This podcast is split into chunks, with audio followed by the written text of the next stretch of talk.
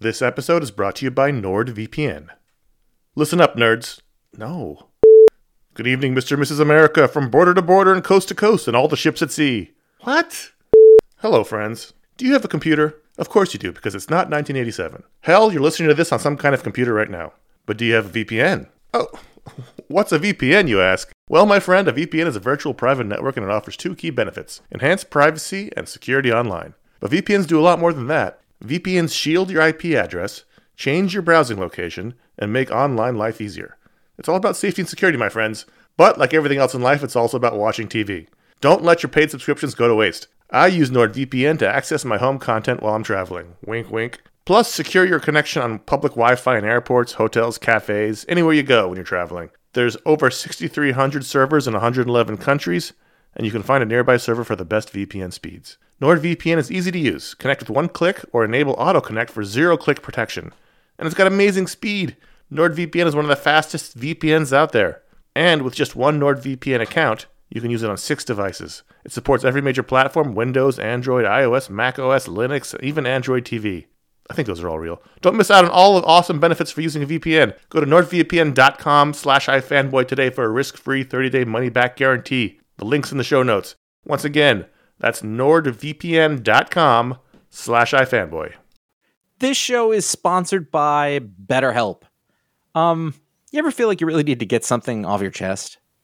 This is this this is a, like a real thing. Like if you're mad, if you're upset, if uh, if there's something going on, like the there's there's often for me an idea. Maybe it's a wrong. Maybe it's a moment. It's it's an injustice. is something that just you, you keep going on and on, over and over in your mind about it, and like that can create anger and resentment or shame, whatever it is. And very often, I have found I am not a therapist. I have found that when you let it out, when you give it voice, when you say it out loud, um, sometimes it makes you feel better because you you've expressed it, and sometimes it makes you realize like, oh, this is not a big deal, but I've, it's been stuck in my head. So you give voice to those things, um, and it can make you feel a lot better. And shock of all shocks, therapy is one of those things that can help you do that. It can help you be able to say those things in a place where you don't need to worry about the repercussions of it, work your way through it, uh, figure out coping skills, how to get around it. You know, find find ways to deal with that stuff instead of letting it fester. Um, if you are thinking of starting therapy, uh, if anything I said sounds familiar, you're like, oh, maybe my life would be a little better if I could deal with that kind of thing. You should give BetterHelp a try. It's fully online, it is convenient, flexible, it is suited to your schedule. That's the idea. That's what they're going for. Um, you can fill out a brief questionnaire to get matched with a licensed therapist. That's a big deal. You can switch therapists at any time for no additional charge. That that personal connection, I believe, to be super important. Again, I'm not a professional. Uh, get it off your chest with BetterHelp. Visit betterhelp.com slash ifanboy today. You get 10% off your first month. That is BetterHelp, H-E-L-P dot com slash ifanboy. This is iFanboy Pick of the Week number 594, brought to you by Geek Fuel, a mystery box for geeks and gamers each month. Get a free box at geekfuel.com slash ifanboy free box. And iFanboy listeners just like you.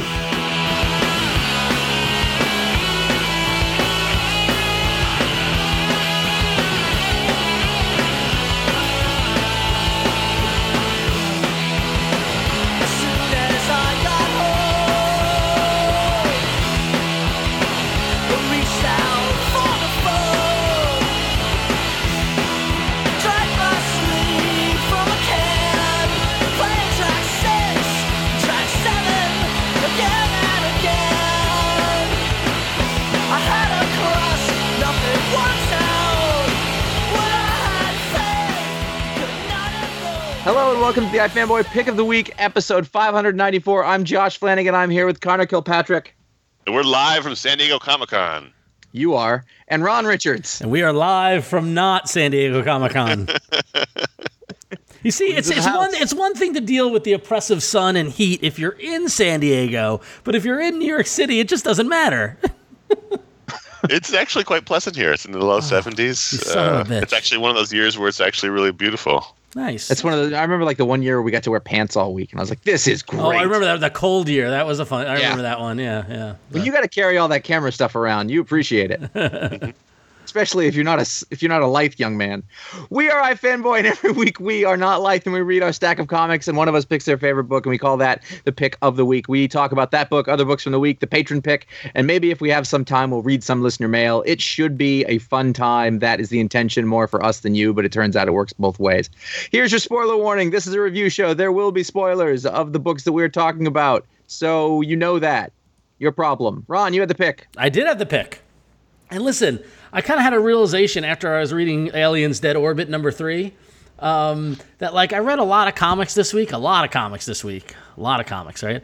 And um, yeah. and lots of lots of people, you know, there, there's there's a guy writing it, there's a guy drawing it, there's like nine people inking it and coloring it and all that sort of stuff. And then like I put down Dead Orbit, and I was like, man, James Stokoe just did all of this on time. on, on time too. Well, yeah, I, I, I, gotta imagine he banked this already. And I know we talked about Aliens Dead Orbit number one when it came out, and we were both like, oh yeah, this is all pretty good, you know. But it's like kind of like a standard, you know, kind of spaceship in space gets attacked by aliens and that sort of thing. And my opinion doesn't change, but for some reason I pulled back like ten thousand feet up above, and I looked down on it, and I was like, man I remember when uh, then when what what you call it, uh, Orc Stain came out, and we were just like, who is this guy, right? And then every now and then you, that, that Galactus pinup and all that sort of stuff. And for yeah. some reason, there's a, there was there was a couple of panels in this issue that just really had me marveling at what James Stokoe can do and how he is really one of the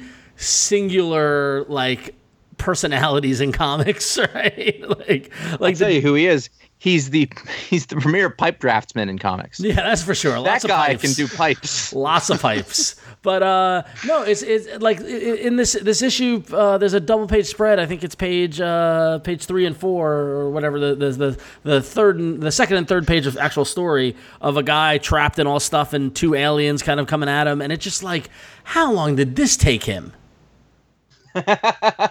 right? And it just like and yeah, he does have those pages like absolutely. Yeah. so so yeah, and, and the story again isn't. It's not like he took aliens and did some crazy, never before seen story type thing. You know, like it's it's uh, you know the the the crew comes on board and they they there's people who are you know kind of hibernated sleeping type thing, and they w- woke them up, and turns out they're all burnt and f- screwed up and fucked up, and and they've unleashed the you know the alien xenomorphs are on there, and they're they're they're being picked off one by one. Like it's just it's pretty much as good as standard as it gets but the thing is, is that for there's something, there's a little bit of magic with Stokoe doing it, and like I spent like ten minutes just looking at the ship, right? Yeah. And like like the designs and all this sort of stuff, and so like yeah, it's really kind of like dirty, you know, kind of used space kind of look, but he's bringing a, an element of his own to it that I think is that I think is really amazing. And then there's a drunk guy at the end who, who calls the who, call, who calls the the attention to the aliens, and that was a good cliffhanger, I thought. So just wants to share. Yeah. I was going to say, just real quick, after the last couple of Alien movies, I think maybe the best thing to do with these stories is to just tell a simple story about a ship being taken over, because quite frankly, the ones about the mythology and the history of it are really boring and bad. So it makes sense that this would be the best way to tell an alien story. Yeah. Well, I kind of had that. I, I, mean, what, what what the last one was Covenant? You know, like yeah. I went to see it and it was fine. It was really pretty and, and whatever. And it was like, well, how was it? I was like, well, it was basically the same story as the first movie. And I was like, that's fine. Yeah. Like that, that's what I, that's that's what I'm there for. That's right. what I'm looking at. And so with this, what you have is it kind of doesn't matter what the story is or who the characters are. It's let's see what this looks like through James Stokoe's eyes and how he tells the adventure parts of the story, the action. And, and that alone is enough to make it great because he is who he is and it's a really nice perfect mixture. Like he's the guy for this right now. Right. And that's enough and, and and that's the thing is like it's funny because I know over the years we've we've, we've really talked um, about several licensed, you know, like the idea of licensed comics, you know, and and and taking a property versus taking an original kind of creation and all that sort of stuff. And don't get me wrong, I would really love to see more Orc Stain if he ever if he ever gets around to doing it. But I got a good feeling that that ship has sailed, right? But that said, Aliens is a property that I enjoy, that I like, uh, you know, that I, that I, have enjoyed in the past. Um, I didn't see Covenant. I, I didn't. I, am with the new movies. I'm just. I'm, I'm, not going to the theater. Like I'm. Those are. It's. it's yeah. I it's Prometheus, just part two with the yeah. same story and the same Yeah. type of characters. I, and wa- it's dumb. I, I watch Prometheus at home. I'm gonna watch Covenant at home. Like that's that's my that's It's- my speed with it. Like that's the thing. Like I'm a casual Aliens fan. Like I know people who are just like they've got models of the xenomorph and they go crazy and they love all the you know like and Ripley and all that stuff. Whatever. I I, I- I enjoy it. Right. Yeah. And So like in this case, you know, like here's a here's a creator who I really feel deserves credit for doing everything right? And like and and the thing like if you look at it the the, the main page credit it's story art and lettering. The dude's lettering this right like and so and, and like so he's literally singular creator doing a story telling a story that happens to be aliens which is a classic He's an know, auteur. yeah, he's an auteur, and I, I think that, and and Lord knows, I mean, I know, I, th- I think the biggest criticism of Stokoe is that we want more of it. You know, like it's like I put him in the same category as like Quitely and things like that. It's like, oh man, I wish there was more of this. But after looking at these pages, you know why it takes time for him to do stuff because it's just I can't even imagine like the detail he's going to of the the countertop with the cables coming out of it and the ports and the the vents and things like that. And it, it's just like it really deserves some credit. I think. I think it's it, that, and that's why I wanted to make a pick of the week because out of all the books I stood out, you know, there was you know we're going to talk about it later on, but uh, Ro- you know, Royal City is similar to this and that you know it, you know single handedly Jeff Lemire's vision, writing and drawing and coloring. Although someone else lettered that one, so Jeff, you should get back to get, get on your lettering. Step game. it up. Step it up, Lemire. Um, but yeah, no, I mean, St- Stokoe is just like a, a beast, and so it's just like, man, I want to celebrate this. There's also a long history of aliens as a comic. Yeah, You know, it's not. It, this is totally equivocating, but it's not your standard licensed property because there's been aliens comics for like t- 25, sure, 30 years. yeah. You know, it's not like. Uh, Well, I mean, but the same, but the same can be said for Star Wars and GI Joe and all the stuff like that. Like, these Right, are- that's what yeah, I mean. That's why yeah. it's not. It's it's not like looking at like you know when they did a Shield comic. You Yeah. know, what it's it's something that's got a long history of being in the comic book form. So it's to me, it's not as egregious. And I don't, I don't sneer, sneer at an aliens comic the way I would sneer at something. At strawberry You know, shortcake. like The, the Shield is always that my best example of a horrible licensed comic. I was like, I like the Shield. I w- just wasn't quite to the cynical part yet. I was like, I like the Shield. I'm gonna the buy the Shield, with- comic. with, Chiklis. yeah. Yeah. and I Oh, was, I thought, and I just was like. I thought he was talking about the, the- I thought you were talking about the, the Shield TV show with with. Uh, oh, no, no. nope, nope. I just I remember at one point, like relatively early on, it, you know, would have been 2002 or three or something. early, the Shield yeah. comic came out, so there, we weren't inundated with licensed comics like we like. There was no IDW then to that extent. And there was Oh. also 24 comics. Like that kind of thing is more. Yeah.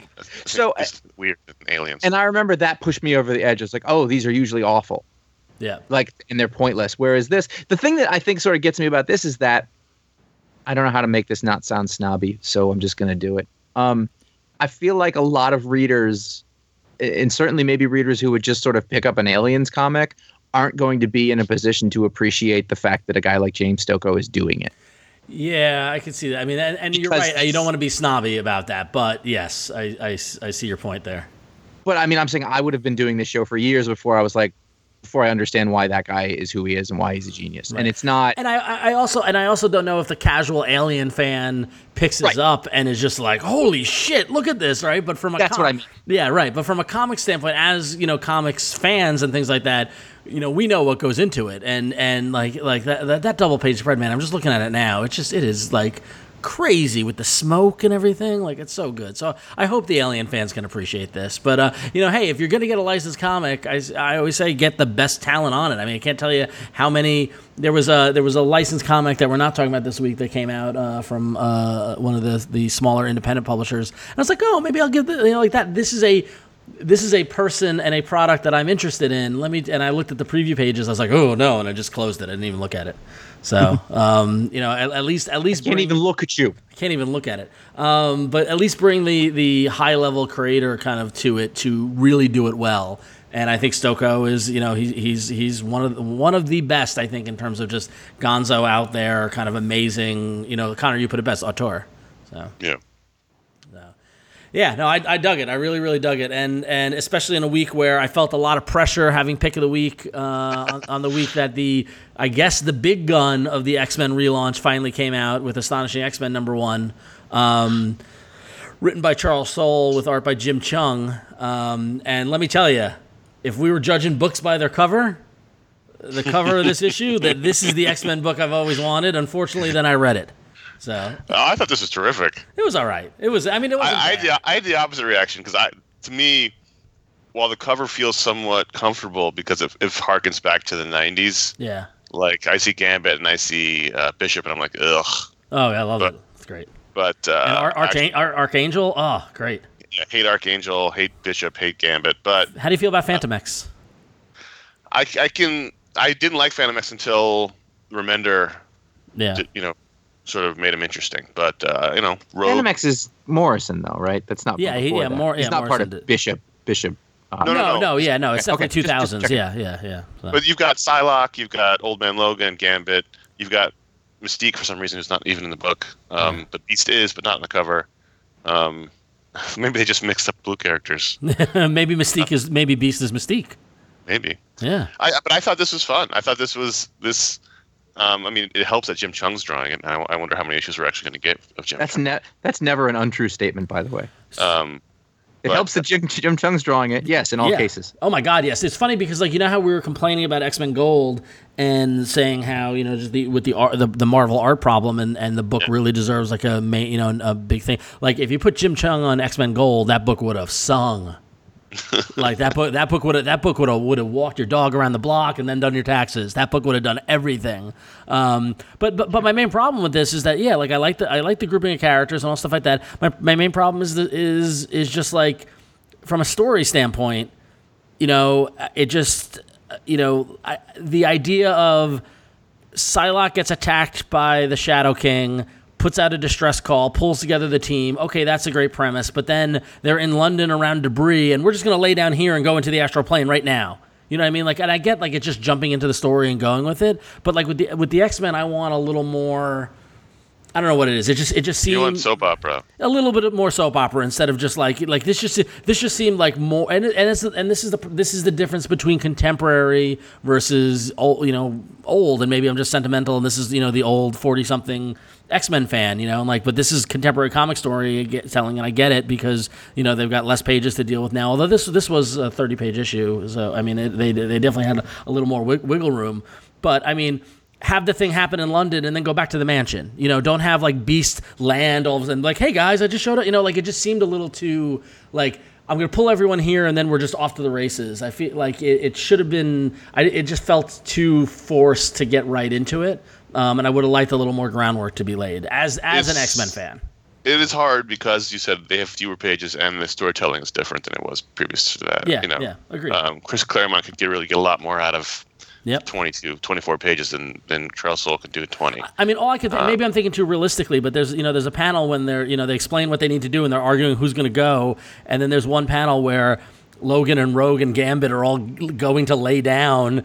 And Psylocke is standing up uh, uh, above them, and there are helicopters in the distance, and they're they're surrounded by rubble. And, was, and my only thought was like, they need to do this right now. Like, like, like, can they? Maybe they can get out of the, the, the, the rubble of the skyscraper that just fell. I don't know. Maybe just go go somewhere safer. Like, I, I don't know. But I like I like that it's Shadow King, and maybe this is drafting off of what's going on in Legion on TV. Who knows? Yeah. Um, you know, and, and the cliffhanger at the end, which I know we said a spoiler warning, but I don't want to ruin for anybody. I mean, of course, you know the carousel keeps turning, so of course Yeah. we, we would see that person at the end of this book. But um, uh, yeah, no, I mean, I'm gonna read it because it's Cheung and Jesus, I love it. But but from a story wise, I'm like, you know. So. I think this is the most dynamic looking X Men book. Yeah, yeah, Um, yeah, obviously. absolutely. Well, it's funny because I saw a bunch of reviews online, and I know better than to pay attention to those. But you know, finally, the X Men book you've been waiting for, and I saw it after I read it, and I'm like, I wouldn't characterize it like that. Like, But maybe you're not. You know the. You know I don't know. Maybe you are. I don't know. I feel like you're a typical X Men fan, other than your immense uh, sort of expertise in the actual industry part now. But but even so, like that that all the X Men part of you has not changed. no, never. Yeah, that, that, that yeah. That, and, and the thing is that I get that it evolves, and I don't want Claremont Byrne, or well, I do want I want Claremont Smith again. Huh. I really want it to be 1982, and really, But it- oh. But this is like you know we we were talking before about how the other books are like too much in you know they they're playing baseball every issue and they're Yeah, they're really yeah. mining those tropes whereas so you kind of have you know you can go one way or the other with these books. Yeah. Um, I, I I preferred this one over the one that's that's trying too hard to be the X Men. Oh, I agree with you, and I, and I think from a writing standpoint, it's somewhere in between these two. Like I, you know, like th- th- th- there was nothing about this story that had the um, the loving of life of Jason Aaron's X Men or the exciting this is something new and different of Grant Morrison or the soap opera aspect of Chris Claremont. This very much feels like a contemporary comic, and, this is the style of the time. That's fine, but again, you know, my my problem with Soule as a writer is that he ha- has a hard time distinguishing what he's writing as being anything that's really kind of like exciting, grab you by your collar and make you read this you know and so like that and that it feels that same kind of way with this book so that's you know but i'm re- Cheung is worth it so i'm, I'm in it for Cheung so that's for sure Well, I mean, you did, yeah. You finally got the A-lister on on an X Men book. Yeah. which is like, which is For crazy one that month. there wasn't one. Yeah, for Is it one- just one month. well, well Well, I don't know. I, wouldn't just be I assume it's not going to be. I, More than a I, I couple of instantly believed it. I was like, oh yeah, that makes more yeah sense. right so um but yeah the the the uh, good contender for pick of the week though was royal city number five by jeff lemire just because talk about pulling at the heartstrings Yeah, uh, I and then I was kind of disappointed by the ending. Uh, no, not the cliffhanger ending. The ending where the father actually wasn't dead. yeah Um, although now he knows a lot of things, so I guess that that's going to be interesting. But I kind of liked, you know, this issue is the father who who started the series off by having a stroke and going into a coma, causing his family to come together and also start to fall apart. Uh, is descending or uh, ascending into heaven with his dead son, and he's checking in on all of his kids as he goes. So he's he, and his wife. So he's learning all their their, their deep dark secrets that, that we've been following all, along with. Um, then you think he's going to die, but he doesn't die. He wakes up from his coma. So I was kind of disappointed by that. But other than, I thought there was a really terrific panel in here. That I almost took a photo of for you guys, but I was reading this by the pool and I decided not to do it.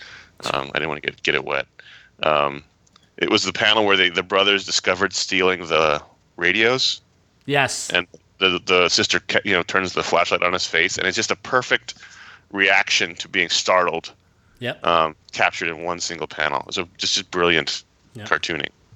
Yeah, I Um, know. I, I mean, I think. I, I mean, we, we we talked about Jeff Lemire in our last um, book explode with uh, his graphic novel Roughneck, and you know Royal City. I've kind of gone in and out over these five issues, but with this fifth issue, I'm like, okay, I'm in. You know, because this issue just really like having the dad with the with the kid floating around, visiting everybody. Like I was getting ready for you know we're saying goodbye.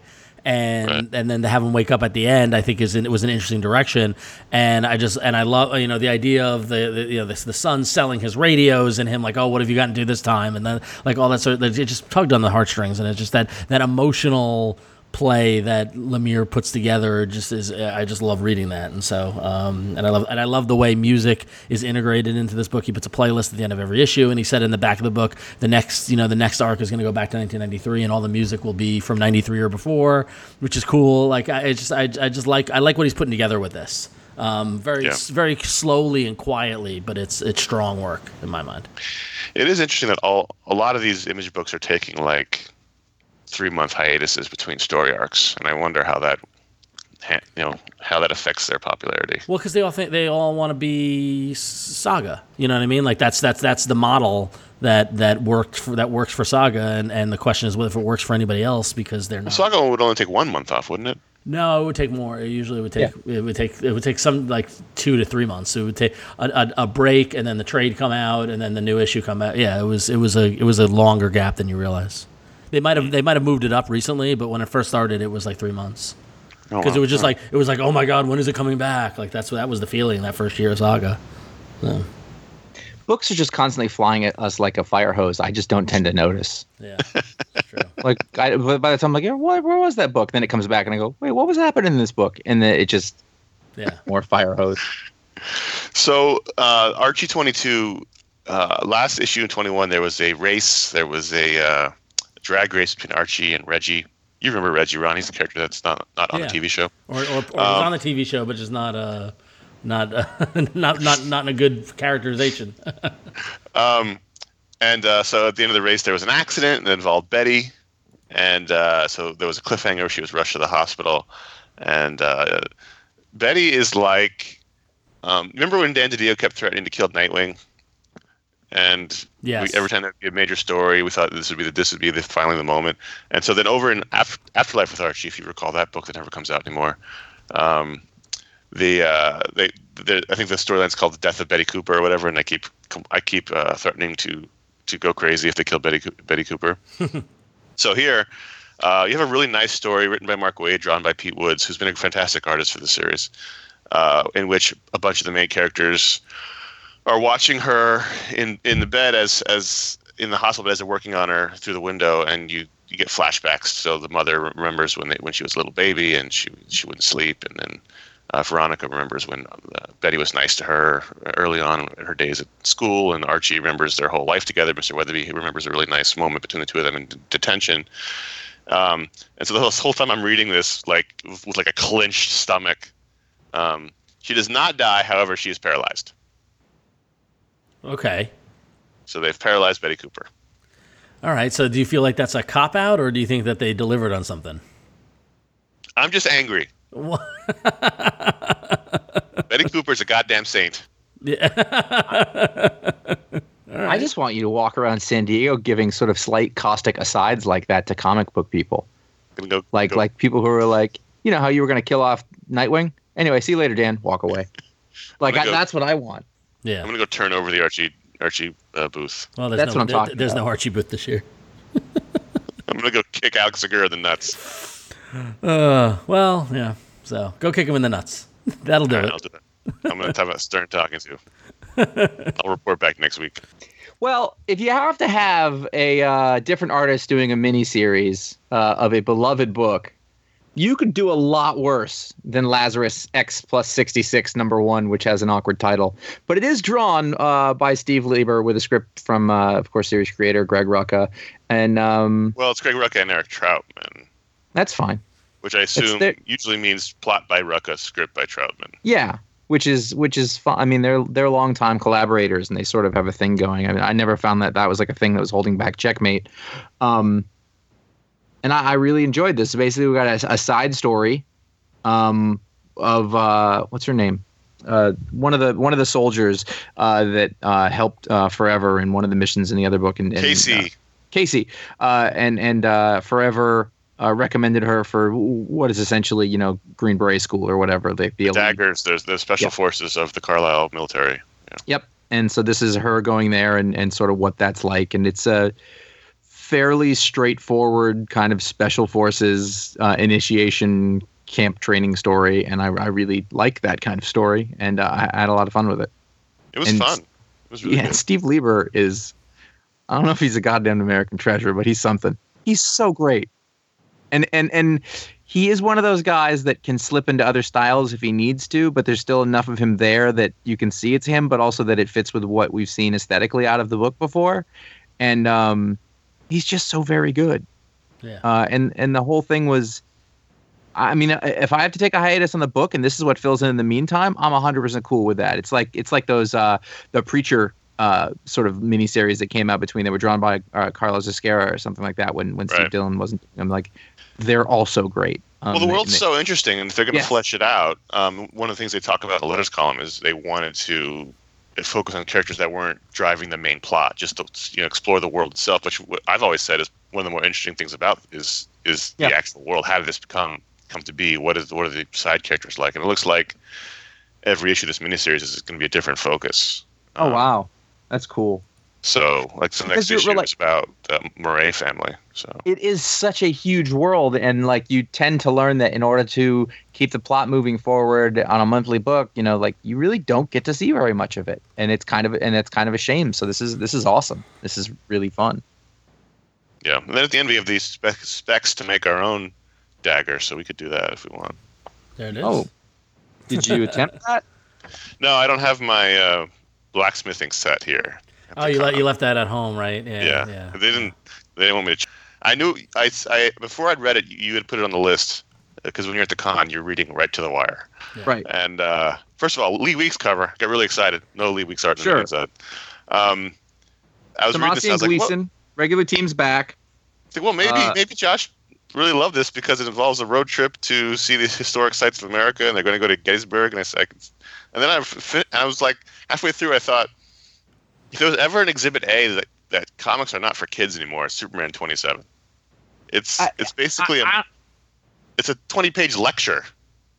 but not good Yeah. Okay, and, I, before we, I uh, Scott Godlewski, who was uh, I think the artist on the last one uh, that w- wasn't written by the series regular, he I like him. I think No, he's, he's a good totally fit fine. I just thought, I saw Lee Weeks and I got excited, but it's kind yeah, no, I, I get that. I just want to point that out. Like, I really, I dig the art in this.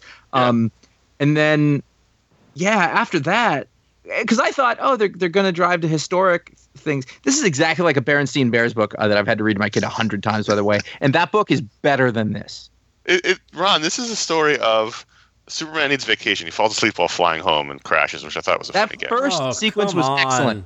No, that No, it was, a funny. It's a funny gag. So, so Lois is like, we need to go on a road trip. So she rents an RV, and and then now you can say, oh come on. So they go. They're going to see the historic sites of America, and they go to uh, they go to Niagara Falls. So, so Superman and and Jonathan can can body surf it, Boogie which is fine. They're gonna boogie board over the falls.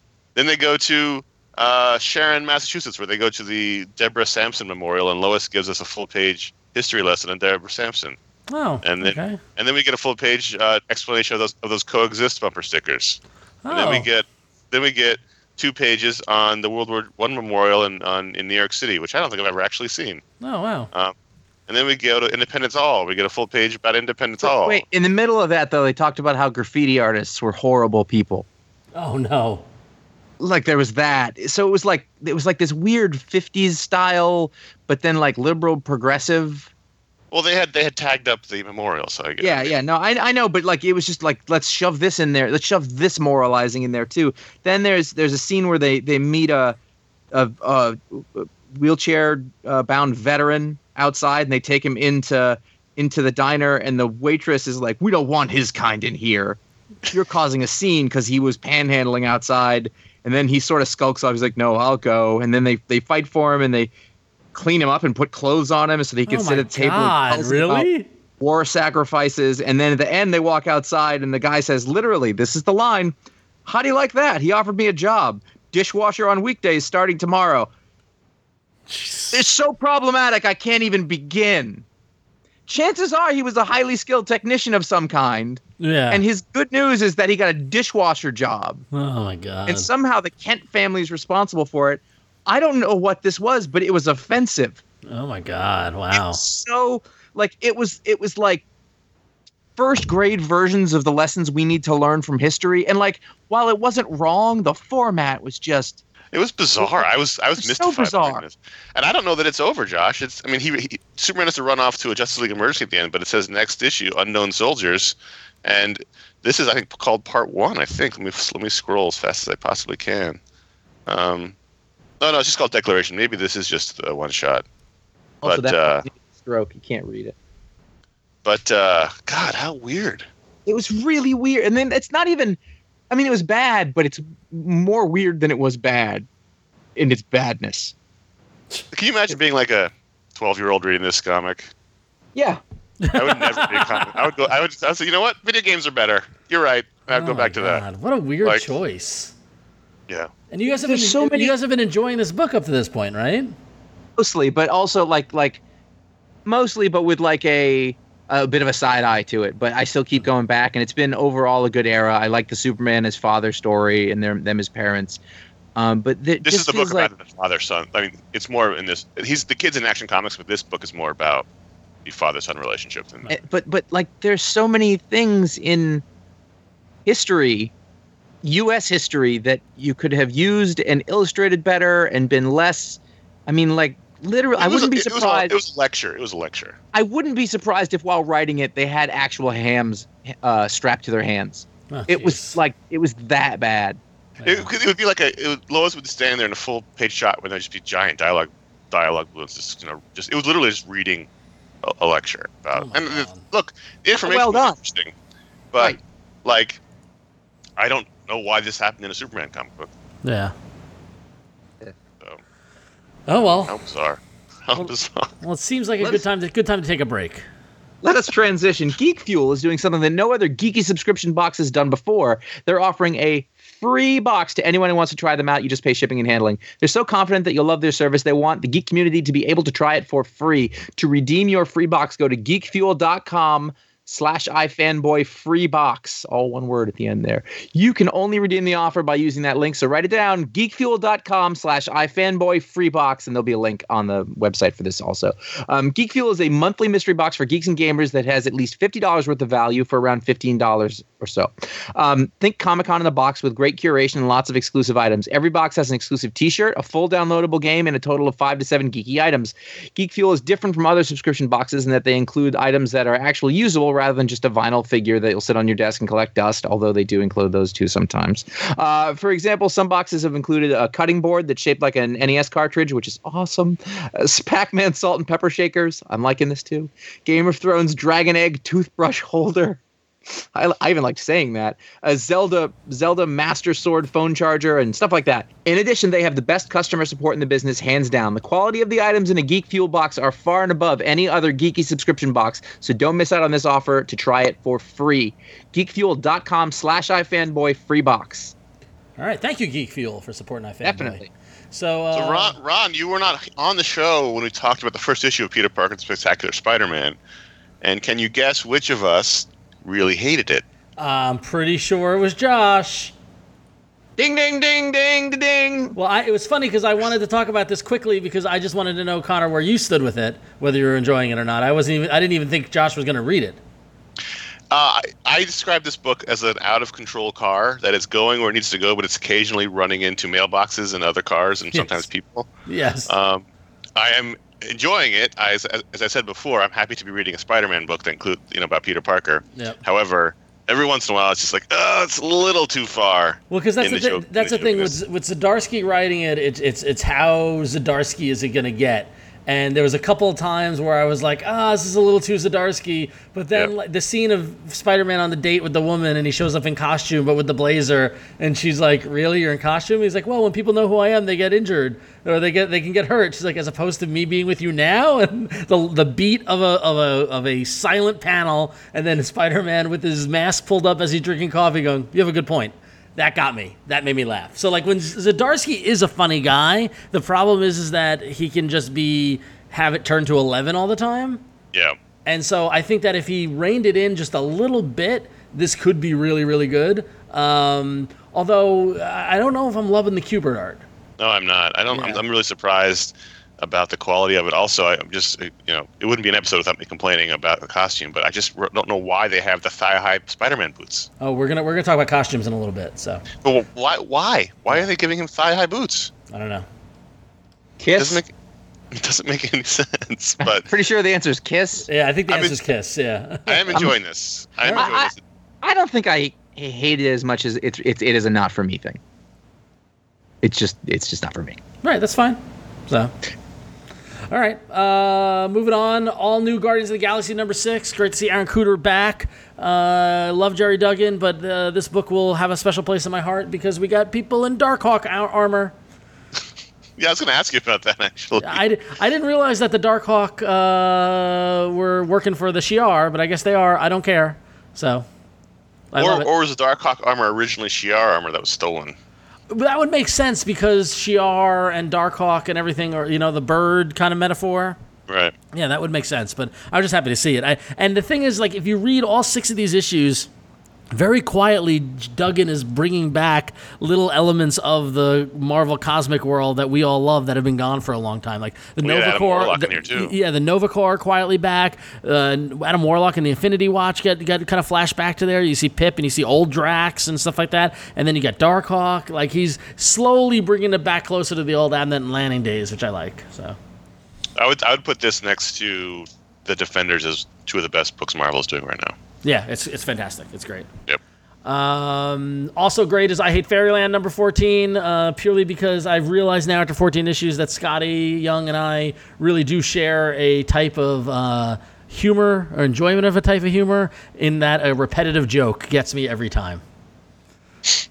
In, the, in this in, in this issue, uh, Gert as uh, there's a there's a labyrinth, and the the man who controls the labyrinth has these balls that can make her happy again. If she just gets his if she gets to the middle of the labyrinth, she'll get his balls. Which there's a lot of jokes about that.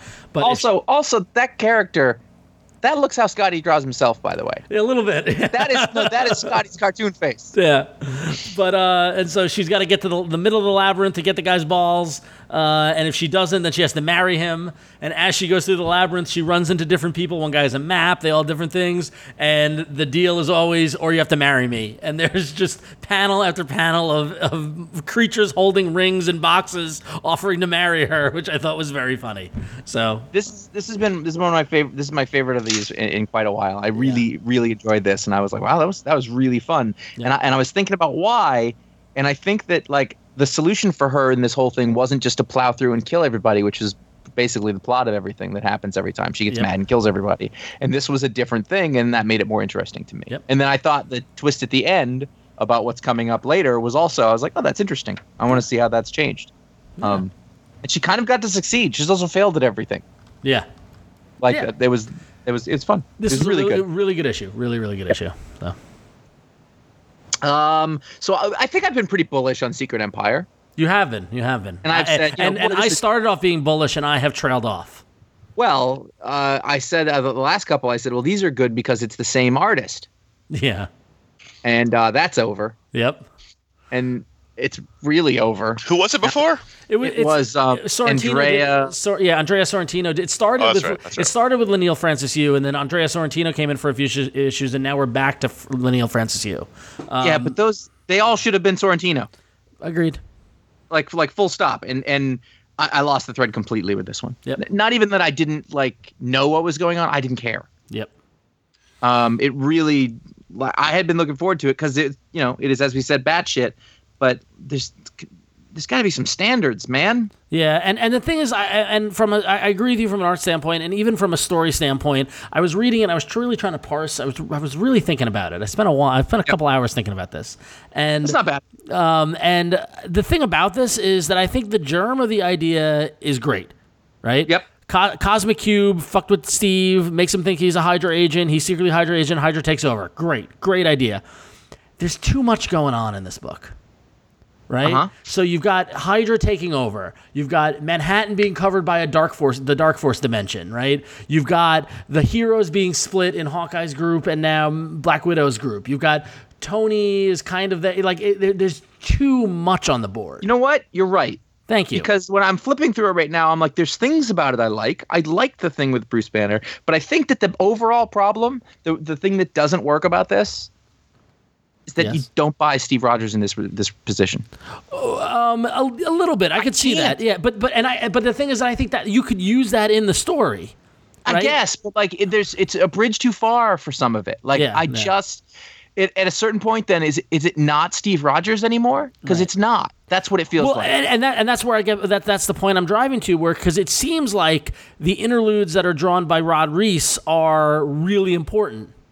Mm-hmm. And I don't know what the fuck, and we're not supposed to know what the fuck's going on, but I feel like that's going to be our MacGuffin that that resets everything, you know, because you've got these weird, you know, kind of painted, you know, Rod Reis is great, the painted art, but you've got Steve Rogers with a beard. Now he's been captured by Red Skull. And they're in hell. They're in hell, right? And all like, right? And it's just like, and the thing is, I'm just like, what? I'm like, there's too many ideas in this book right now. And and, and, and that's that's what makes the other events more successful like a civil war is a pretty simple idea Focused. there's only one central conflict in it you know that was that's the marvel event that they've been ch- chasing like heroin for the last 15 years or whatever it's been yeah. you know it's it's it, too much going on it's the point now i'm not reading this but when this bleeds into other marvel books i'm completely and utterly baffled because yep. it yeah. doesn't envelop the book the world if you're going to do an event that's going to have tie-in books, you better have some. It better feel like a. You, you're just supposed to accept that the world fundamentally changed, but kind of act like it's the same in the background of the now, other books. I, w- I, right doesn't to, work. Now to go back to uh, to Peter Parker's Spectacular Spider-Man, there is a reference to Captain America where like yeah. Spider-Man's like, "Oh, you should go talk to Captain America," and Chip does put in an editor's like uh, box that says, "No, he shouldn't." Although I hope this takes place before Secret Empire. Like even he like it's just like the nice little nod to to the Secret Empire thing in Spider-Man made me laugh. But um, there was some other book. Was it was it Guardians where they were they were fighting the oh no it was Ultimates it was the Ultimates yeah. this week Ultimates two where they were like they were fighting the shield around Earth and I was like wait why is there a shield because I keep because I'm not reading the book and I keep forgetting because it's stupid yep and and it just it's just distracting in other books. It's either it's like just have the story take place in this miniseries Yep. and any other sort of associated spin-off books, but don't have it in the other books if you're not going to fully commit to it being a thing. Yep. I agree. I, I, I think I think it needs to be its own miniseries, and then I'd be able to buy it more. I think the other stuff is not not a good fit. it just it just lacks focus, and that's what bothers me about it. So, you lack focus. Well, it's only halfway through. You got you got four more issues. oh jeez, thank God it's shipping shipping every week at this point. Um, finally, uh, Green Lanterns number twenty seven by Sam Humphries and art by Ronan Click Click Cliquet Cliquet? Cliquet. That's a great Um, name. I will give Sam Humphries credit that in this book he keeps introducing really unique original ideas. In this particular case, uh, Simon's ring has stopped working, and the and Jessica's ring is the only thing working. And because of Volthoom, the first lantern, her ring is related to him somehow. They've got thrown back in time, and now they're billions of years in the past on Earth. And and they're tra- stranded. Don't- Pangea. yeah, on Pangea, and I was like, you know, that's really clever. I like that. And now, and now the first seven Green Lanterns are gonna come find them or whatever. Like, like really interesting ideas in this book. Every every like five or so issues, uh, every arc, uh, there's like a really clever like you know. So I just I just I just appreciate it. Uh, every time I read this, I'm entertained. So And we're not we're about to get a really logical robot Green Lantern. I think this is this is a fun book. yeah, it is. I like the robot. The robot design was good too. So Yeah, it looked like an, looked like an old like a '50s toy. Yeah, exactly. Yeah, that's why I liked it. So. All right. Well, those are the books that we read this week, and uh, of course, you, the listeners, or a small percentage of you, uh, are participating iFanboy patrons, and we thank you all for your support. And one of the perks you get by supporting iFanboys, you get to vote for a book for us to talk about every week, uh, the iFanboy patron pick. And this week, that goes to Generation Gone, number one, uh, written by Ales Kot, with art by Andre Lima Araju Ar- Ar- Arajo. Arajo. Arajo. Yeah. And before we talk about this actual book, I got a bone to pick with the uh, with the credits because uh, they put you know the credits are on the back of the book, which is the trendy thing to do at Image, and um, and the first credit is storytellers Ales Kot and Andre Lima, or, or, or however you pronounce it, and then it says writer Ales Kot, artist Andre. And it's like, listen, you're either going to be joint and as a team or not. like, like I know weird. I know what you're trying to do by saying we did the story together or whatever, but like you can't don't then don't feel don't have the ego need to break out who's the writer and the artist. I don't know. That's just me. Oh, I see what you're saying. I was Yeah. looking at the um, like the the fine print. I mean, it's Okay. good. It's good to explain who is the artist and that sort of thing. But like, I but I feel like that's a little cake and eating it too. I, I, I see what you're getting at. Yeah. So anyway, what did we think of Generation Gone number one? Extra long issue. It was thir- well more than thirty pages, right? Close to forty pages. Well, it was long. I mean, Yeah. You took out. You took me. That was my initial impression. Was it? It was long. It's 56. I mean, it, you know, it was, it's like reading three comics Yeah. at this point. It was 56 pages. Oh, it's even longer Um, than. Oh, wow, it's even longer than I thought it was. Yeah. Yeah, it was basically the length of three comics. Yeah. So when I was uh, down to the wire to do the show, it's like, great, just one more thing to read. Oh, fuck. Uh, but uh, you know, I we Ales Kot is polarizing, to say the least. Yeah. Um, I enjoyed a, his old book Zero for a while, but then I got bored of it, Yeah. and I think that might be the only thing of his I've really uh, enjoyed. I read a lot of this sort of because he was pumping out stuff like a like a latter day Nick Spencer for a while there. Yeah. Yeah. and uh, I read a bunch of it, and then uh, then there was a certain point where I decided I'm not going to read any more of this guy's work. So this is the only thing of his I've read uh, in a while. So the story of this book is uh, a trio of millennial hackers, one of whom's an asshole. There's two guys and a girl. Two of them are dating. The one dating the girl's an asshole. The girl's like you know, sort of saintly character, and then you have this sort of uh, leader, The black friend. black friend leader, who is also very athletic. He's athletic. also he's super smart and athletic because Um, they uh, they they're trying. They've been practicing hacking by hacking into DARPA because they want to steal money from Bank of America to live the good life. Um, the there's a scientist at DARPA who wants to give everyone code to make them superhuman. I rolled my eyes in that that storyline. Yep. Um, but his his bosses don't want him to do that. They want to focus on practical stuff at DARPA. So he monitors the hackers. He wants to he wants to get them involved in DARPA, but he also unleashes the code onto their computer screens at the end, so they they are going to become superheroes or superhuman anyway. Um, I didn't like the art. Uh, the story was fine. I, I thought uh, my take my takeaway on this was that the um, I noticed also in the credits that uh, Ales added an editor in uh, Lizzie Kaye, who I actually I, I, I, I met her I, I, I, met her at Thought Bubble a couple years ago when she was working at another publisher, and she's a really good editor. And knowing, having read a lot of Ales's work between a couple years ago and now, I could see the influence of actually having someone, you know, Leshu, someone who has a lot of ideas and often is very unfiltered, having somebody, you know, to work with. So I'm, I'm kind of glad to see him do that. That said, I still found this story to be a uh, little derivative, a little, you know, kind of oh, okay, yeah, a little. We're gonna play into putting a post-it note over the of the camera, like a little, you know, kind of, you know, kind of hacker cliche, that sort of thing. Um, and I, I, know you're supposed to not like the girl's boyfriend character, but like talk about like within the first three pages, me not wanting to read the comic at all because of an asshole character. Um, yeah. You know, mm-hmm. like so maybe he did maybe he did that really well, or I don't know, like you have to say. But um, well, you know, I thought it was too, I did think it was too long, and I did, and I thought we could have really done without the DARPA and uh, engineer presentation to basically give you your exposition. Like I felt like there could have been a more creative way to get you where he wanted us to be. So well, the, the funny thing is, one of the complaints that I think you've had for Ron is that a lot of the image issues are too short. The first issues yeah. you want, yeah. you, you think so. This would be the way to solve that because this this doesn't feel too short and has. If this had been cut in half, yeah. you would have made that complaint again. So this is this is them doing what you wanted yeah. by giving you all, you know all the meat in the first issue. Yeah.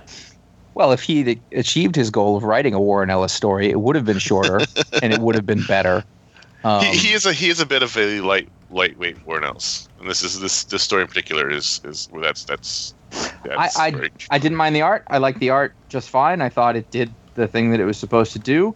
Um, I, the more I sort of look at it, the more it did, did feel like like the trio of people are all so hacky.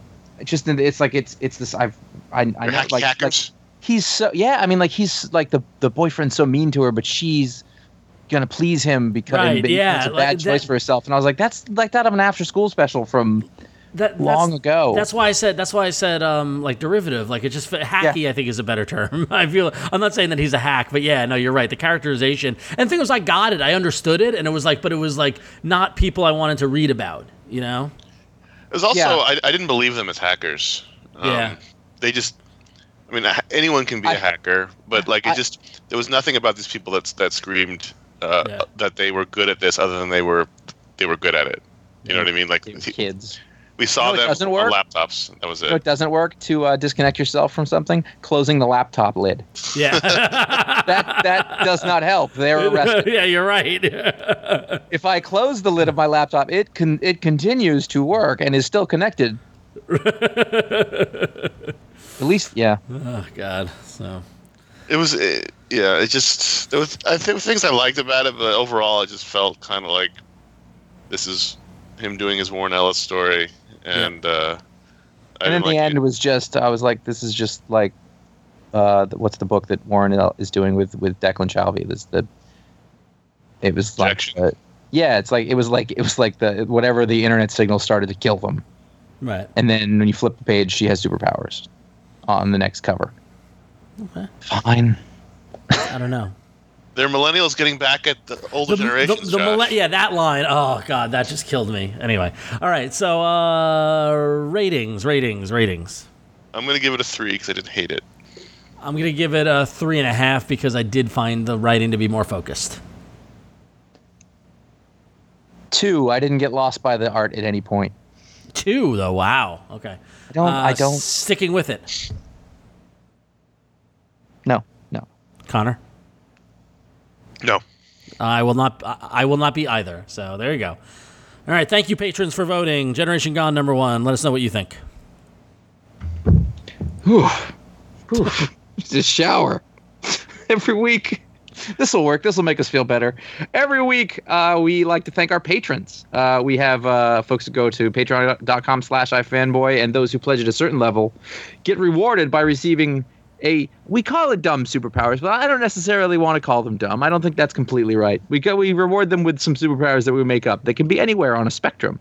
Um, Ron, you're up. Yes, so we want to thank Tim Mikulski for helping uh, to support iFanboy, and Tim has powers very similar to Ray Palmer, uh, the Atom, in that, or Scott Lang, the Ant Man, in that he can shrink down and then get very large again. But the the the difference for Tim is that he actually needs to run a mile and a half to shrink down. He needs the the the he needs he needs a clear a clear runway of kinetic energy for at least a mile and a half, and he gets small he gets smaller as he runs. Same thing on the way back.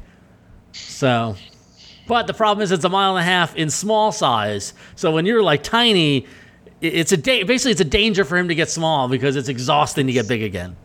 It's a proportional. Yeah, exactly. That's a problem. Yeah, it is. So, there you go. Proportional weight. If he's like, if he's the size of like a GI Joe toy, running a mile and a Oh. half is gonna end up being mi- running for. He spent a lot of time in the microverse. So wait, he's got to run the mile and a half in the big size, right? So he's Yes. gonna end up running for Yeah. like what's gonna feel like for him running 400 miles. Yeah. Yep. Yep. Jeez. Yeah, Can he run on a treadmill? It's rough. Uh, no, it needs to be a straightaway.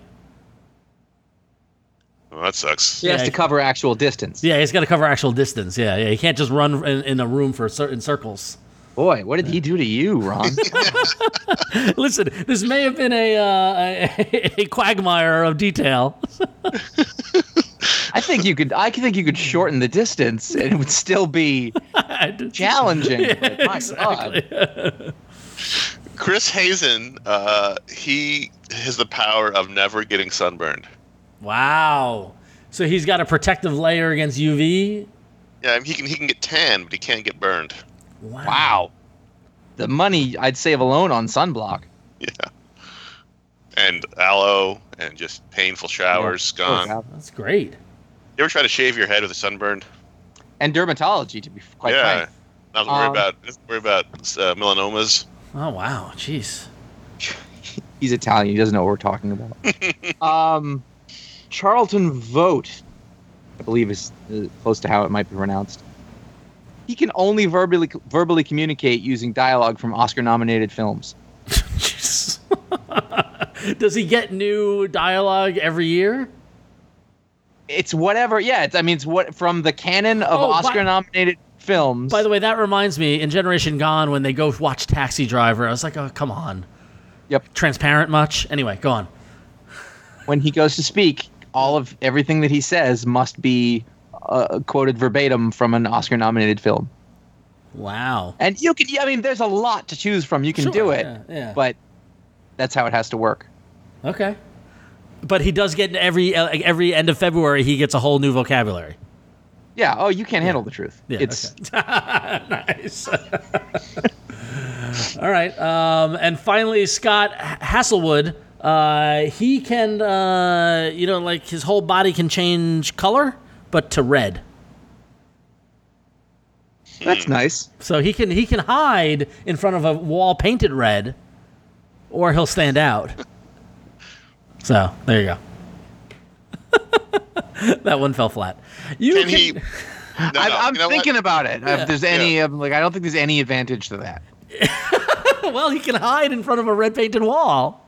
It Can he to be the red? right Can he match red, or is it just cer- certain it's like red? a light. It's a photo light thing. So yeah, and, in the way we look at it, it matches. Yeah. So Okay. Yeah. Again, limited. I mean, that's like that's Mekaneck Yeah. level. Yeah. Well, we didn't say that they were always useful. Look, Mekaneck could see over He could fences. that he could look over a berm. He would have been eight Mechan- foot tall, but Mekaneck, something. Would have been great in World War One. no, he would have got shot in the head. Yeah, it's true. Probably. yeah, you know what? That's the last place they'd be like, just look for the look for the head. Yeah. I'm assuming he's on the Allied side. I don't know. What's Mekaneck's surname? Steve. Mekaneck uh, Schweitzer. No. All right, go to patreon.com slash ifanboy, and that's where you can sign up to become a loyal supporting iFanboy patron. We thank everybody who's done that. When you sign up at patreon.com slash iFanboy, you sign up for as low as a dollar, and that means that every week you can vote in the vote in the uh, to have us read a book and talk about it on the show. Uh, you also get to participate in our monthly hangouts. Uh, next one is going to occur on July 31st at 9:30 p.m. Eastern, so mark your calendars. It's going to be very exciting. Um, and if you sign up at the $5 or higher level, you get a, a superpower. It might be dumb, might be useful, might not be. Uh, so go to patreon.com slash ifanboy. We thank everybody who's done that. We are less than $500 away to our next goal, which is a non-comics media podcast. Listen, there are movies and TV shows we want to talk about, and we want you to help us talk about them. You got a So- whole show on Mekaneck. Yeah, we, we will do a whole show on Mekaneck. There you go. Mekaneck's Won't be- real name is Aureus. Of course it is. Is that Prussian? So please go to patreon.com slash ifanboy, and we thank everybody who's done that. If you're not looking to sign up uh, on an ongoing basis, you can go to ifanboy.com slash support. There's a link to shop on Amazon where we get a little uh, bit of, uh, we get a little kickback from the folks at Amazon, nothing from you. Uh, and that's a great way to help support us. You can also give a direct donation via PayPal. Uh, we thank everybody who's done that. Uh, if you just want to throw, you know, a couple bucks our way, we thank you. And finally, if you're looking for new t-shirts, you can go to ifanboy.threadless.com where we've got our four designs that are up there, the ifanboy logo, the Herm shirt, the Pick of the Week podcast, and ratings. Um, and we're going to be unveiling the new shirt design at the patron hangout on July 31st. So if you're a patron, you get first glimpse and first chance to buy our new t-shirt. We think everybody who listens to the podcast is going to like it. So uh, yeah, mark your calendar. Thank everybody for your support. On to the email. Uh, we can just do one since they're all really long. Wait a Okay. minute. Wait a minute. Recone- Mekaneck's original character name was Spy Man. Well, that's much more accurate. And he, he this is so great. Let's do a whole show on the Mekaneck. he was tagged by Mattel as the heroic human periscope on the toys. The heroic human periscope. Well, his head was in danger the whole time, and that's where the whole show happens. Which email are we doing? Uh, let's do the first one. That's fine, since we're talking about costumes. Will says it comes up frequently how much you all dislike certain costume redesigns when compared to their classic alternatives. Having seen Spider-Man's current Care Bear costume, I don't know. I know you are not just griping about young people on your lawn or how about how things cost more than they used to. As such, I'd be interested interested to know which modern costume redesigns you think are better, A than the, the original, or B, if not better, than otherwise independently interesting or praiseworthy. How about it? Are the recent redesigns that score higher on the electro scale than say their pre 2000s counterparts? Candidly, I've only been thinking about this one for a few months. Sorry about that. If you want more time commitment, I've wondered for at least a few administrations how much time each of you spends picking the episode music during post production, and whether, or in Ron's case, how many times you burn through and eh, through through your time angsting about a clever music selection than actually recording the episode itself. Well, answer that question. I, I Yeah. literally the music decision is the easiest decision of them all. Usually. Yep. So How do you do it? It's either what I'm listening to lately, or Uh-huh. yeah, like it's literally just, or what's been in my head. It's lit- like like oh, I'll use that. Like it's ne- I never, I never, I personally never agonize over it. So I do that, or sometimes if I don't have an obvious answer for it, I put in a keyword. Like if it's about like whatever the, the theme of the book is Oh about. yeah, we look we look for some sort of c- tie back to the show. Yeah, I'll look for a keyword, and then if a song pops up there that I like, then I will use that song. Yep. Conor. But it's, you- it's actually not. Conor. How do you That's pick? pretty much the same. Like, I'll put a keyword into my iTunes search, you know, either the title of the book or something we talked about in the show, or if, if a song gets mentioned or an artist gets mentioned in the show. Um, otherwise, I'll just pick something randomly. It's not. It's not really. So. It's not. It's not that difficult. So, so uh, onto the costume question. We we touched upon this a little bit with Spider Man. What What is Spider Man's current Care Bear costume? What is that? I don't know what that means. Do Care Bears have thigh high boots? Is it the sp- the the blue glowing spider? The the the chest thing? Oh, that might be that's it. what it is. I think that's what. Oh, it is. because their chest glowing Spider. Yes, that's yeah, it. yeah, that's what it is. That's what it is. Yeah, yeah. My my problem so much is not so much My problem is not so much that new costumes suck. It's that there's such at least on the X-Men side, there's such a revolving door of new costumes that I couldn't tell you what a character's costume is. Like, I wonder if give an that's good or bad. Like, like no, yeah, like at least on all the X Men, they they have they have rotated Yeah. through looks over the past ten years. Like, like it used to be. Like it was funny because I was in the com. I was in. Um, I was. I was uh, when I back a couple of weeks, months, weeks. I don't know where the days go. Um, I was back in San Francisco and I was at Isotope and we were talking about Rachel Summers in the new X Men book and how bad that new costume is. And we pulled up all of her costumes and there's like 20 costumes over the years, right? And and saying, oh, that was good. That was you know, but like it used to be that a character had like two or three costumes and now there's such a desire to reboot relaunch reinvent you know and that sort of thing that there's a there's just a revolving door of costumes and i've lost any i've lost the thread of consistency with a lot of the characters i like I don't even Although- notice Josh- anymore. Josh said it once, and it was accurate. It's that you Oh know God. Jack Kirby direct, designed these costumes uh, on the Marvel side. So why would you change them? Right. Yeah. Well, in, in a lot of cases, you, you find that they're just they're they're shooting around the edges of those designs anyway. So a really good example is Captain America, where they just keep tweaking that same one, and none of them. As Superman is the same thing, really. None of them come close.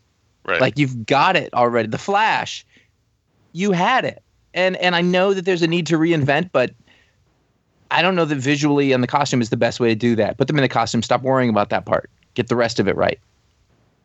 Uh, yeah, the costume's not going to fix the story problems. No. Um, but it, it, there, there's a reason why classic looks are classic looks. There, there, there's a simplicity that I think modern artists shy away from that hurts. These these things should be simple. They shouldn't have tons of straps and pouches and, And- lines and and, and seams and it's it, it, it takes away from the simplicity of the look. I mean, you you guys like the uh, and I don't hate the the Thor redesign. That I love the Thor. That was the that was I, my I. I, yeah, I like it too. But But you know, there's a simple boots and the, the, the light blue Yeah. circles the shit. Like, it's all simple primary colors and simple shapes, and it a it's easy to draw. It's easy to recognize in a page. Yep. Um, but B, there's there's just something four color awesome about those original '60s Marvel designs and the original you know Silver Age DC designs that didn't need to be mucked with. What was also cool is that almost all of those could be uh, whittled down to like an, an icon or an iconography. Like I'm picturing like like if you need a symbol for Thor, it was like the ch- the chest and then like the six or eight dots, whatever those things were, you know, and that's it. I thought I thought the Thor costume was in the same vein and it didn't it didn't stick out to me as being awful. They didn't add a lot of gaudy baubles to it or things that like they're doing at dc which is to like stick on a collar and a knee pad and a, and a line or you know lightning bolts for no reason. Um but it was just pleasing for whatever reason. It was just i mean i think it was just a good design that didn't that just sort of magically worked in that pocket. Um yeah but like you know captain america ever since and I get why they have to do it for the movies. And I honestly don't blame movies for doing. I don't really care about that as much. But in the comics, like you had, you have the master who was sitting right there and gave it to you. Fix something else that needs Yep. that's broken. And the, and the thing is, we've had recent costumes that are good, like the Captain Marvel costume redesign that McKelvie did is great, and that's become Mm-hmm. icon. I uh, you know like it, that was a home run. You know, um, There are also others who who you know like they didn't really have like when you talk about Rachel Summers, like I, who knows what her actual who gives a shit. Like No. I don't really care what they dress her in, but some of the others. well, I, I care.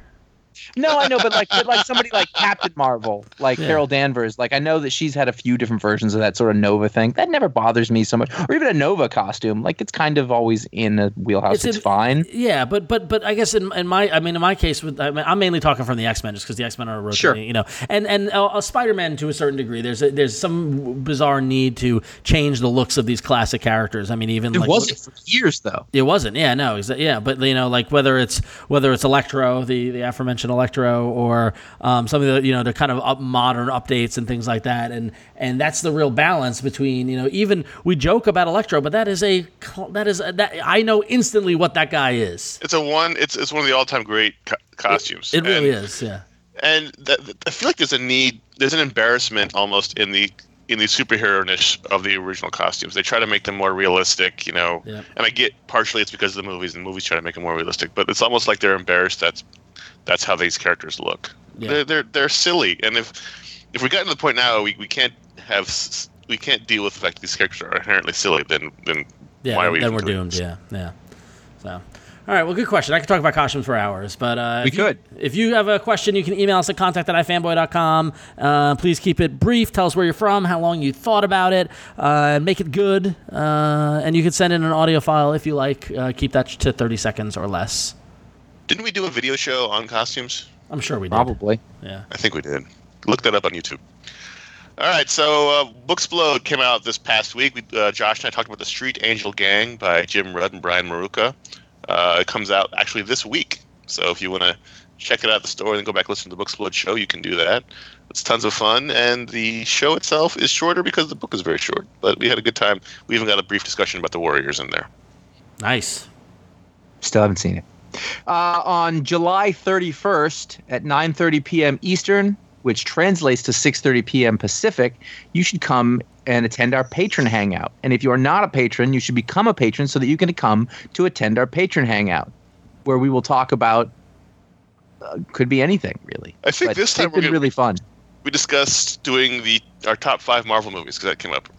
Uh, Oh yeah, that be our- did come up. That That's, a discussion topic. Conor, someone else, uh, I believe a patron or a fan, I think he's a patron. Uh, he asked on Twitter if we would talk about uh, the blackout rules in baseball broadcasting. And, Sure. And my, my response was, "Don't get me started." and that was also That's a long response. list of things. Yeah, yeah, Please don't get him started. Yeah, so it'll be a fun But time. it, I'm not ruling it out. Yeah, no, yeah, yeah, anything can happen. So, uh, and then finally, if you enjoy Twin Peaks, you should listen to my other podcast, the Damn Fine Podcast, where me and Tom Merritt are analyzing every episode as it comes out immediately after watching the show. Last week we had Rick Remender on the show. This week we're gonna have Gabriel Hardman on the show. So, comic fans, I'm really I'm catering to you folks, not on purpose. It's just that I like That's talking how to the, scheduling works. I, that's how scheduling works, and th- these people like David Lynch. And if and if you know somebody who likes David Lynch, I want to talk to them. No, and I'm not that. I, I take that back. No. But either way, either way, hopefully you enjoy. If you listen, hopefully you enjoyed Rick Remender. He was entertaining as always, uh, and I'm sure Gabriel Hardman. Well, what was funny about that show was you you wanted him to be silly Rick, but he Yes. was being deadly serious about David Lynch Rick. He was I, like was- I, I I he I knew he was a Lynch fan, but I didn't realize he's a Lynch fan, and I loved it. It was great. Yeah. So. At one point, he was like, "Do you want me to be the monkey guy? I'll be the monkey guy." And you were like, "Never mind." Oh, fun times with But he had some great insights into, Yeah. into it. He Yeah. was really good. So excellent. So yeah, so go check out damnfinepodcast.com. You can head over to ifanboy.com to find out all of our other podcasts and what's there and look at all that stuff. You can comment on this. Uh, you can go to facebook.com slash ifanboy or follow us at uh, ifanboy on Twitter. And you can find out what the pick of the week is before the show comes out and some other stuff. Of course, you can even follow us individually at J. Flanagan, at RonXO, and at CL Kilpatrick, both on Twitter and Instagram. And if you like the show, make sure you go to iTunes and write a review, leave a rating. We appreciate everybody who does that. Um, or if you listen to Damn Fine Podcast, please do that as well, only if it's positive. Um, or better yet, uh, you can uh, tell your friends about the show, go to your comic book store, tell anybody, listen, we've been doing this a very long time, and we know a lot of you are longtime diehards, but we will we need to exist we need new people to exist. So make sure you're telling your friends, uh, anybody else that knows about it, go check out iFanboy. That's the way to do it. So uh, before we go, Conor, can you give us the report from San Diego? Yes. Okay, what have you seen? Uh, let's see. Yesterday I saw the pool. All right, good, good. Um, couple of bars. All right. Um, I made it to the show for five minutes yesterday. All right. How and how was That's that? That's all I got. That's all I got. Way, way to make us look like the elitist above it all assholes we No, it's not that. It's just that I have uh, work things I'm doing the first two days, and my I'm getting to actually do the show itself on the weekend. all right, that's Yeah. fair. That's fair. Because we all know Um, Saturday is the day to go to the San Diego Comic Con. oh, that's what a flavor is. Actually, I can I can report that the new system for for getting your badges is terrible, and uh, Oh, you, yeah? you didn't you didn't think they could make it worse, but they did. Oh no. All right. But uh, no, I'm looking forward to actually getting to, getting to the floor on Saturday and Sunday. It's just that I'm here for my day job, and I have day job work things, meetings and things on Thursday and Friday. Yeah. But Saturday and Sunday I'll be at the show, and I might do. You know, this will be happening in the past, but I'll be. Uh, I might stream some live video, which I've done in the past from the from the floor. So people will, will have seen that or not seen that, but um, yeah, honestly, these days the, the show is outside the, sh- the con as much as it is inside the con. Oh, even more so. Yeah, no, it's crazy. Like like it used to. That, that started a few years ago, and now it's just. Uh, it, didn't I say the Mr. Robot is basically providing free food, breakfast, lunch, and dinner?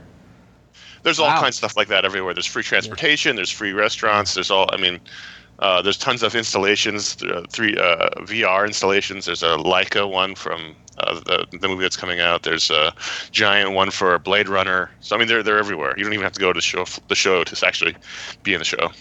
Okay. Interesting. It's fun. Wow. All right. It's well, also I'm, not, beautiful here. I'm not jealous. I'm not there at all. So there you go. all right. All right. So until then, I'm Ron. Until then, until next time, I'm Ron. Conor. Until when?